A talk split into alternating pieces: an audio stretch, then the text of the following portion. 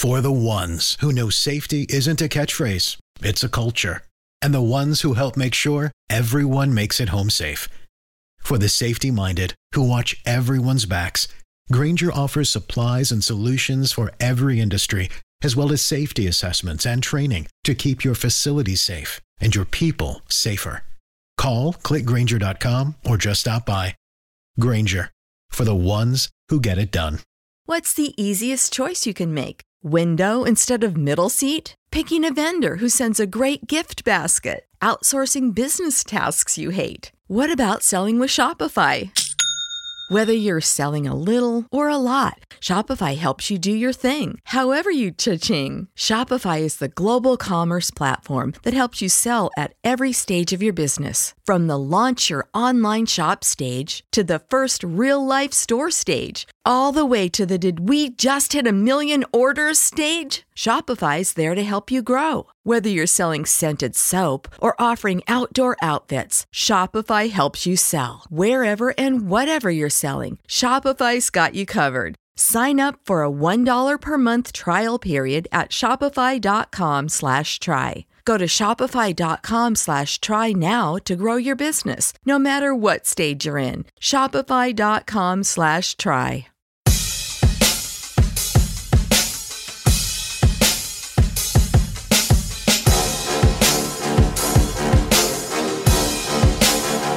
Hello, sir. Is this Tom from the Only Nation podcast? This is Tom from the Only Nation podcast. Well, fantastic to talk to you, Tom from the Only Nation podcast. Hey, it's great hearing from you, Murph. How things going? Going good, buddy. Going really good. Appreciate you uh, jumping in here and joining me for an RFR conversation. It is my pleasure. So we've only been trying to do this for what? Oh, I don't know, three months. Yeah, something like that. you know, COVID and life and everything else just kind of happens along, and so uh, we just have to kind of keep delaying things. But better late than never, right? Absolutely. Well, glad to have you here on the show, man. Look forward to talking to you uh, quite a bit. You've been an, uh, an, an excellent supporter of our show and an active uh, participant in our show by uh, by jumping in the uh, uh, the the voicemails each and every week, and so we appreciate you and appreciate uh, also you and and, and uh, your co-host, uh, of course, Raider Homer and uh, and Heidi welcoming on your show, welcoming me hey. on your show just a, a, a couple months back. So definitely excited to get to talk to you here on our show today. It's been a lot of fun, and you know, you and I have chopped it up a couple times already, but there's just so much to talk about when it comes to Raiders. Absolutely, there is, and so let's let's jump into it. I got a few questions for you. First off, tell us about your show. Uh, do the the you know give it the the proper plug there, but then also talk a little bit about some of the things that you're doing outside of just the Only Nation podcast. You've got some pretty cool other projects in the Raider space, don't you? Okay, thanks so much. Uh, of course, we we're the Only Nation podcast, and I jumped on with Heidi and Raider Homer. I actually called in to their show a couple of times, a little over a year ago, and and then they actually brought me on as a guest to discuss the upcoming draft, and that was back before the 2020 draft. And then right after the draft, they said, "Well, you know what? We're just going to make you a third wheel on the show." So I loved it, and I and, and I'd always debated about possibly getting into podcasting and and and I couldn't think of a better way to do it. So it was excellent to do it. Now here's the funny thing: uh, Heidi lives in Alaska, Homer is in Central Texas, and I'm in the in the D.C. metro area. So you couldn't be have three people further apart than we are. And you're all talking about so, a team in Vegas. Exactly, exactly. But we all make it work, you know. It, it it works out really well. Now, here's the funny thing, and and I teach seventh graders. So uh, when we went on to the whole COVID lockdown last year, around uh, around March, I had a lot of idle time on my hands, obviously. So I've always been intrigued with Raiders history. So what I decided to do is to go back all the way to the beginning of the Raiders. Don't don't know what prompted me to do this, but I decided to go back to the very beginning of the Raiders and said, you know, wouldn't it be nice to just put together a compilation of of shows or segments that kind of chronicle Raiders history year by year. So I came up with this concept of Raider Roots. And and I went ahead and started a YouTube channel called the the, the T3, and and then the the T. My middle initial is T, which stands for Thomas, and and I go I go by T. My family and friends call me T, uh, and and I go by three because I'm a third, Frederick Thomas Jones the third. So I'm a third. Uh, so T3 just kind of naturally, organically evolved from that. So I call it the T3 Raider Roots podcast. So I went ahead and started doing segments and I kind of got into it. And before I knew it, I had 20 different shows, which, which took every Raiders team year by year, starting with, actually starting with the year 1970 when the merger happened. And then from there, I went backwards and did two different shows, which unveiled the entire history of Al Davis and then I started with 1960 and worked my way up. Now, once I got to 1975, school started back up and things kind of got waylaid a little bit. So um, I'm, I'm a little bit, I have to, I have to catch up a little bit. So I've made it all the way up through 1975. Excellent. So let me ask you this, and going back, and of course, you're only you know, you're only through the, the, the relatively earlier part of the glory years of the Raiders uh, before going on to win uh, three three championships. What is your favorite era of of the Raiders? Are you uh, are you you know and and really and on the heels of that, tell us about where your fandom comes from. Give us the origin story for where uh, where a guy from the DC metro area falls in love with a team in Oakland. Well, and here's the funny thing: when when I talk about my favorite era, it has to be the time where I finally dove in full time as a Raiders fan, and that was in the year 1983. I grew up in Greensboro, North Carolina, and we were midway in between two different NFL franchises. The, the the the Washington Redskins, of course, you can't say that name anymore. It's the Washington Football Team, but but the Redskins were kind of the home team in the North Carolina area. But the Atlanta Falcons were about the same distance apart to the south. Now, just above Washington is Baltimore, the Baltimore Colts. And I had an affinity for the Colts. I was a Colts fan from the get go. Uh, with, with through family members and friends and associates, uh, the Baltimore was my team. In fact, uh, I, I watched many a Baltimore game. Went up to a couple of Baltimore uh, games up there uh, in old Memorial Stadium. Oh, wow. And when the when the Baltimore Colts left uh, Baltimore in 1983. The Raiders had already kind of become my second favorite team, and then when they left, I jumped all in. So in the year 1983 uh, is when I really became a full fledged Raiders fan. So I guess when you when you look about eras, that that's kind of what it was for me. Uh, they were right on the cusp of winning their second or their excuse me their third Super Bowl at that point. But uh, when I really jumped all in uh, was when I, I, I, I call that my era. Okay, so let me ask you this. So you know we of course we're clearly a Raiders podcast, but I got it. We're also you know huge football fans, and I have a question then for you. Being that you were you know young and still you know early on in your fandom as is is a NFL fan, explain what that was like as a fan when when when tell folks what happened when Baltimore left under the cover of night when the freaking Mayflower trucks show up there in Baltimore in the snow and uh, you know and and and Bob Irsay packs the team up and splits and you're left there uh, as a fan going what happened to my football team yeah, I mean, I, I I guess you could probably ask a lot of people who lived in Baltimore who felt it the sting a lot more than I did, but I can tell you that there was a lot of there were a lot of burned jerseys in the streets and everything else. But yeah, I felt like every other fan felt, and I'm sure I felt like a lot of the fans in Oakland felt in 1981, uh, and then again uh, uh, last year. So I'm sure they felt the same way. But uh, again, th- th- this was a little bit different because the, the, the city of Baltimore supported that team wholeheartedly, and and th- there there probably would have been a stadium deal if Irsay had just given it a chance. So um, I, to this day, I cannot pull for the Colts. And I don't care who they're playing; they could be playing the Kansas City Chiefs. I cannot pull for the Colts in any way, shape, or form. I don't care.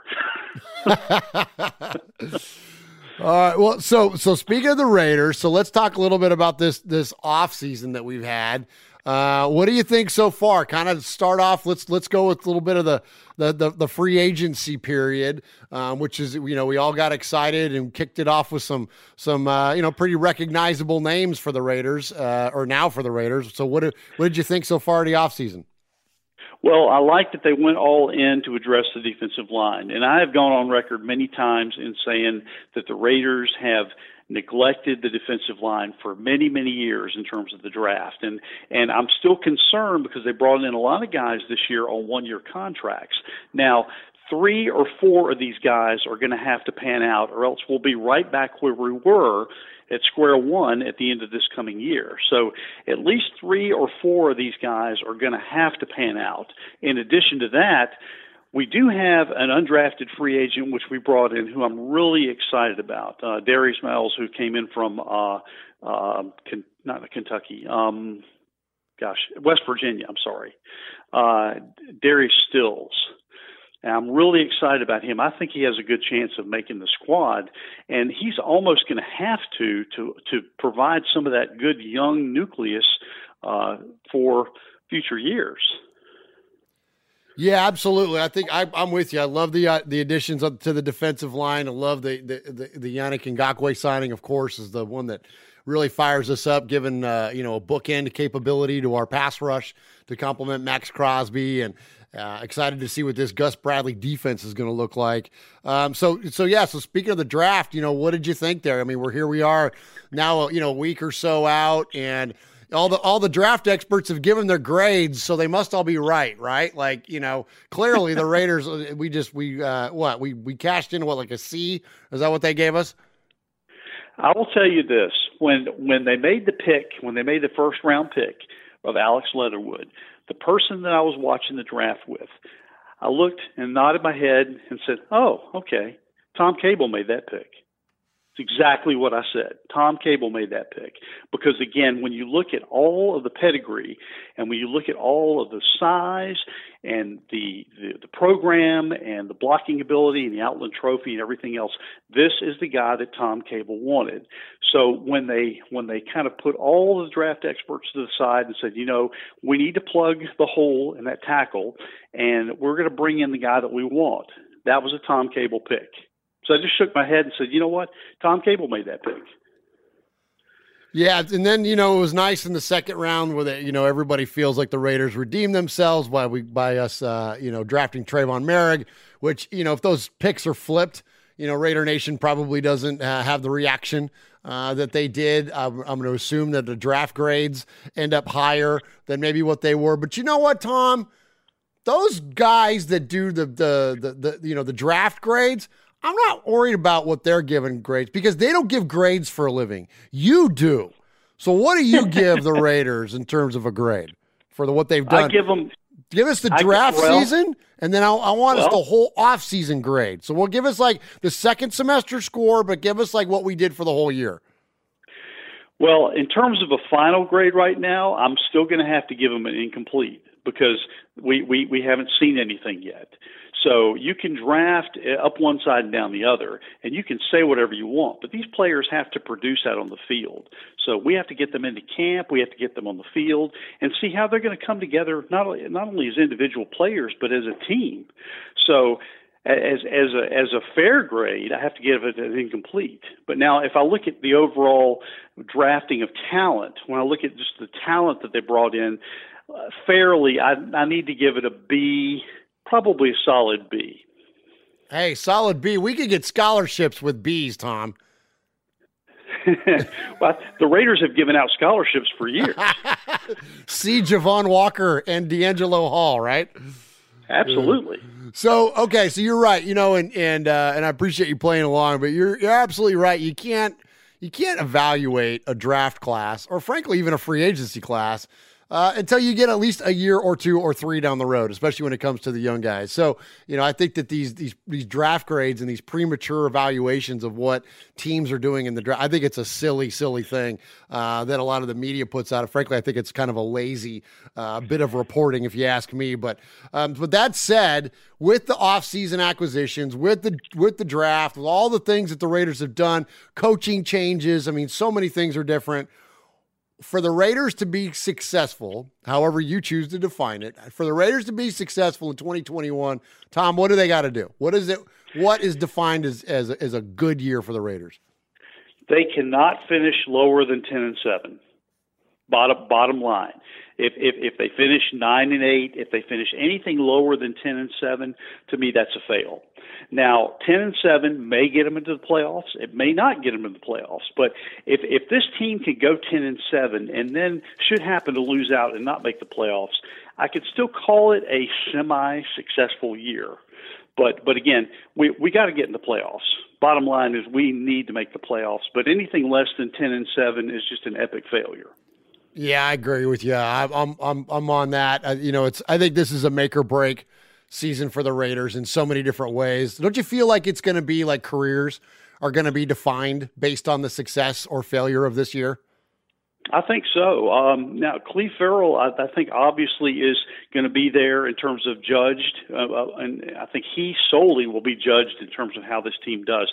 You know, Derek Carr is always going to be judged, and and I have been been kind of the rallying cry on the on the podcast that we have on the Only Nation podcast, but I think we're unified in the fact in saying that Derek Carr, any other quarterback, there's no other quarterback I know of that could put up the type of numbers that he's putting up with just such an anemic defense behind him. The fact that he's been able to accomplish as much as he has with so much so little support behind him on the defensive side is just amazing to me. Yeah, I'm with you. That's a great call out there. And I forget who it was. I want to say it was it was one of the beat writers this week. It might have been Vic or one of the, one of the, one of the guys, and and they they said that was you know it's really amazing how much criticism Derek Carr gets when he about willed this this team to eight and eight this year. I mean, you know, there was a lot of moving parts, obviously, but when you look at you know he's the leader of our offense and we had a top 10 offense and you've got to give him credit for what he was able to do considering that you know the, the, whether you call it you know all the different things that the, that the defense did and, and, it would take me forever to list them all from bad field position to you know giving up late points and penalties and whatnot but like you know, it's it really pretty impressive the the effort and uh, and the accomplishment that he was able to make. I, I, hate to call eight and eight an accomplishment, but don't you feel that way? That like you know, if it's not yeah. for Derek, like we're a four win team last last year. Absolutely, and and his number one receiver obviously was Darren Waller, his tight end. Who was his number one wideout? Well, let's take a look at it. It was a guy who was thrown on the trash heap from another team, came in and was only a Raider for one year, and Derek Carr made him his number one receiver and and reclamated his career. Absolutely. Absolutely. Great call out there. And hopefully we'll see another number 15. Derek seems to like number 15s, doesn't he? So we'll see uh, what we do this year with John Brown wearing number 15. Well, I'll tell you, I'm, I'm anxious to see what he does, but I'm a lot more anxious to see what number 89 does. That's the one I'm looking for. I want to see Bryan Edwards come out of the shadows. I want him to see. I want to see him stay healthy, and I want to see him be that red zone threat that we really believed that he yes. could be when he was drafted. Absolutely, big body, strong hands. See somebody go up there and get the football and and uh, you know wrestle it away from defenders. Man, I'm I'm absolutely with you on that, Tom.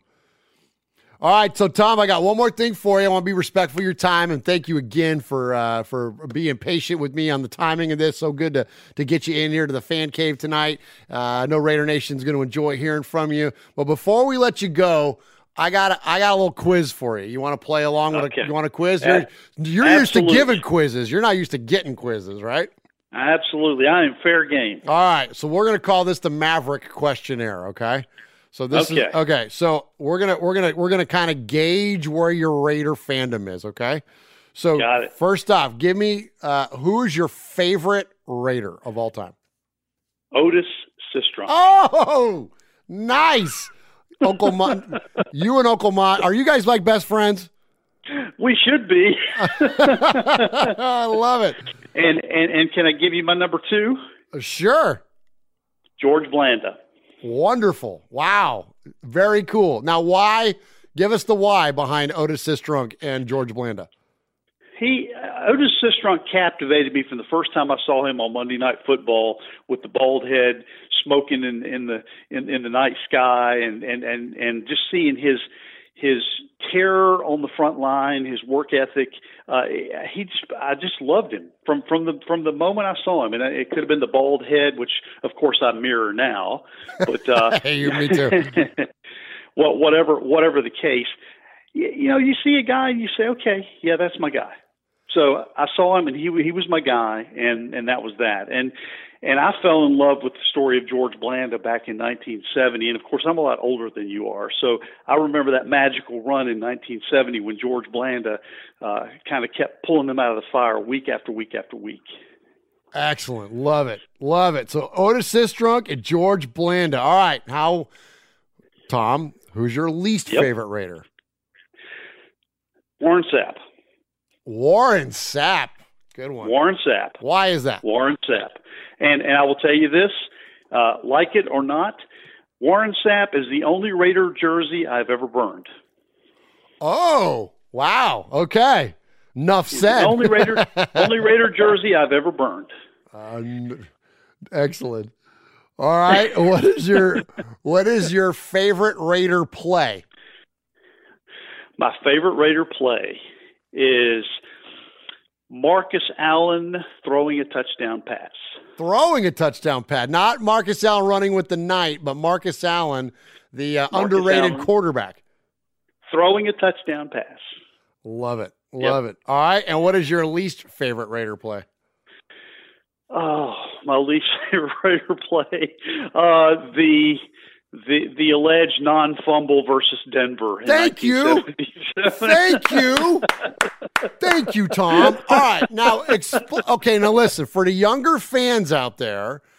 Listen to the to, to wise Mr. Tom explain to you why you should be more pissed off about Rob Lytle's non fumble than you should be about the tuck rule. And and again, it's not Rob Lytle's fault. I don't I don't blame Rob Lytle, just like I don't t- blame Tom Brady for the tuck rule. But the officials did their job as they always do, and they screwed the Raiders. And again, they should have been in the Super Bowl that year versus the Cowboys, but they weren't. And of course, Denver came and laid a big fat egg against Dallas anyway. Absolutely, and we would have should have been the Raiders. Should have been the Raiders. We would have gotten the all-time classic matchup of the Raiders versus Cowboys, which we've never seen in in uh, in, in the postseason. And wouldn't and don't you know? And we would have smoked the Cowboys. Like the Raiders were epic back then. That was that they were that would have been a back-to-back championship um, two seasons for the Raiders.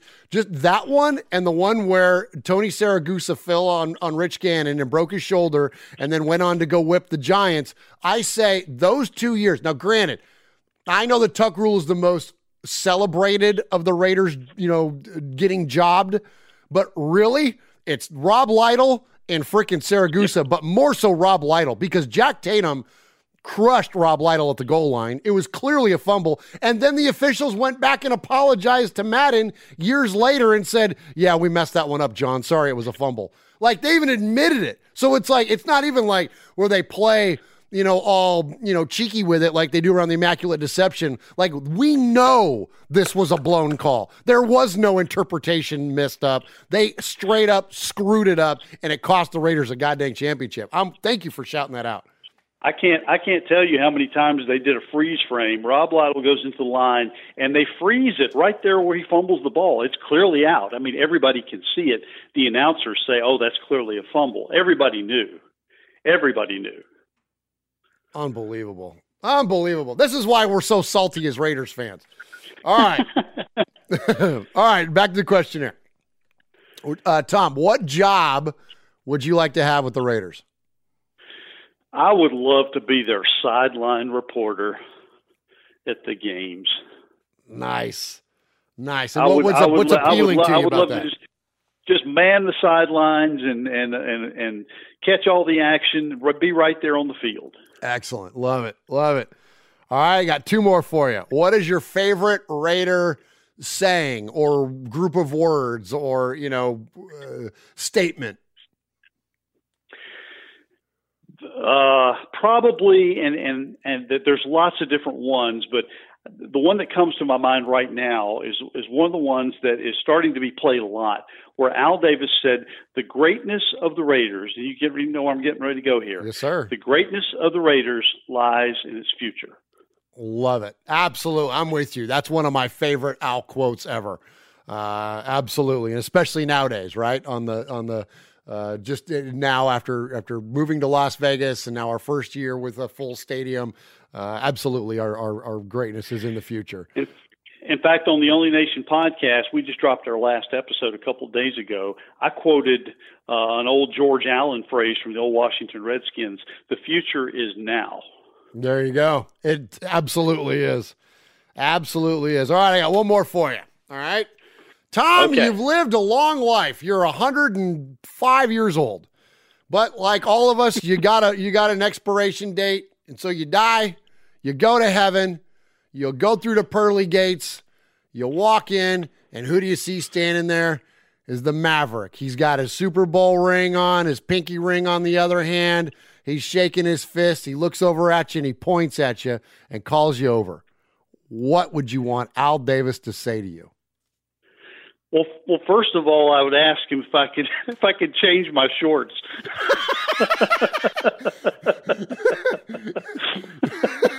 There's no unintentional relief in heaven, Tom. You're safe. okay. Have, have, having said that, I would I would I would I would look at him. First of all, I would bow and then I would have a conversation with him. And as I'm having the conversation, I would put my hand on my chin with my middle finger extended across my cheek, just like he would do so often. Absolutely. But what does he say to you, Tom? What does he say to what me? Do you want him to, What would you like him to say? Um, gosh, that that's that knowing all the things that Al said, uh, he would he would probably say, "At least you're not a damn chief." you chose wisely after you didn't follow Baltimore to Indianapolis and you came to the dark side permanently, right? There exactly. we go. Great job, Tom. That was awesome, man. Great job. Excellent answers, and uh, appreciate you playing along there. And uh, thank you again for for uh, for joining me here tonight. Uh, talk a little bit of Raiders football. Before we let you go, though, uh, plug the podcast. Give us another rundown of where everybody can find you, and then give us a little bit of a message to Raider Nation. Well, first of all, thank you so much for having me on. Bring me on anytime you want. I'm, I'm happy to come in and chop it up with you. But you can find us on the Only Nation podcast, uh, which you can find on most of you, most of your social media platforms, uh, Stitcher, Spotify, wherever you get your podcasts. Uh, we usually put out an episode once a week. Um, and we usually record about the same time that you record the fan cave, so they, they usually roll out about the same time. Um, you can also find me on YouTube at T3 Raider Roots. So if you if you it's it's under T3 Sports Guy, but uh, it's the T3 Raider Roots podcast, and of course they're they're not the best in the world in terms of tech quality, but I think you'll you'll find that there's a lot of good stories in there. If you want to if you want to get up on Raiders history and and hear a lot of the uncovered things, I did a lot of research, uh, kind of behind the scenes, not just the events on the field, but some of the stories behind the scenes, and hopefully that will be uh, turned into a book at some point, but uh, we'll just have to wait and see. Well, you're very humble, but you're very humble, but don't sell yourself short because I think that's an excellent show and what you do. That was one well, of the, that was one of the things that. Uh, of course, I knew you know Homer. We, we we've known Homer for a while, but that was one of the things that got my attention about what you do was listening to that YouTube show. It's fantastic. It's like a perfect thing if like, you know, you're on a long ride to work in the morning or whatever, throw that thing on and listen to you kind of, you know, go over the history uh, of, of, a, of a year. It's it's excellent. So yeah, please don't sell well, that thanks short. so much. The other thing that I'm working on right now, and I'm desperately trying, and of course, if you or any of your listeners out there can help me out with this, I am working on researching to write a biography on Old Man Willie Brown. Oh, nice.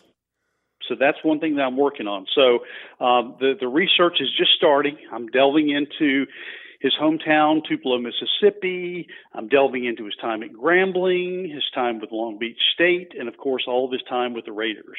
Well, you know, so, I live just um, a few hours, not even a few. I live like like I don't know, probably an hour and 45 minutes from Tupelo. So if you need any any help with with Tupelo itself, I'll be glad to you know bebop on down there and help you out with any research you need. I just I just need stories from people who knew the man. Okay. Okay. Yeah. Cool. Yeah. So anybody cool. out there, if you know any Willie stories, let me know. There we go. I work it, and where can they message you at? Gotcha. Huh? Where can they message you at with stories? Um, the easiest way is to reach me on Twitter, uh, T3 underscore sports 703. I'm on Twitter probably more than I should be, but there you go. okay, good deal. Good deal. Well, Tom, thank you again for joining us uh, here tonight on uh, uh, for a little RFR, a little Raiders fan radio conversation. Been good to talk to you, my friend, and uh, have a good night and a good rest of your weekend. Thank you, sir. And let me just say good evening to all of the members of the fan cave. Love you all.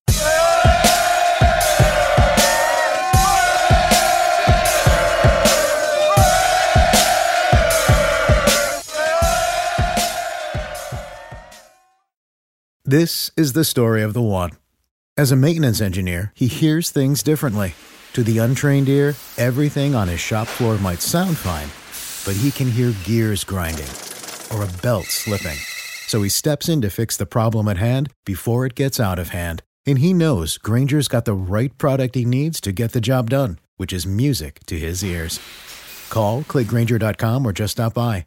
Grainger, for the ones who get it done.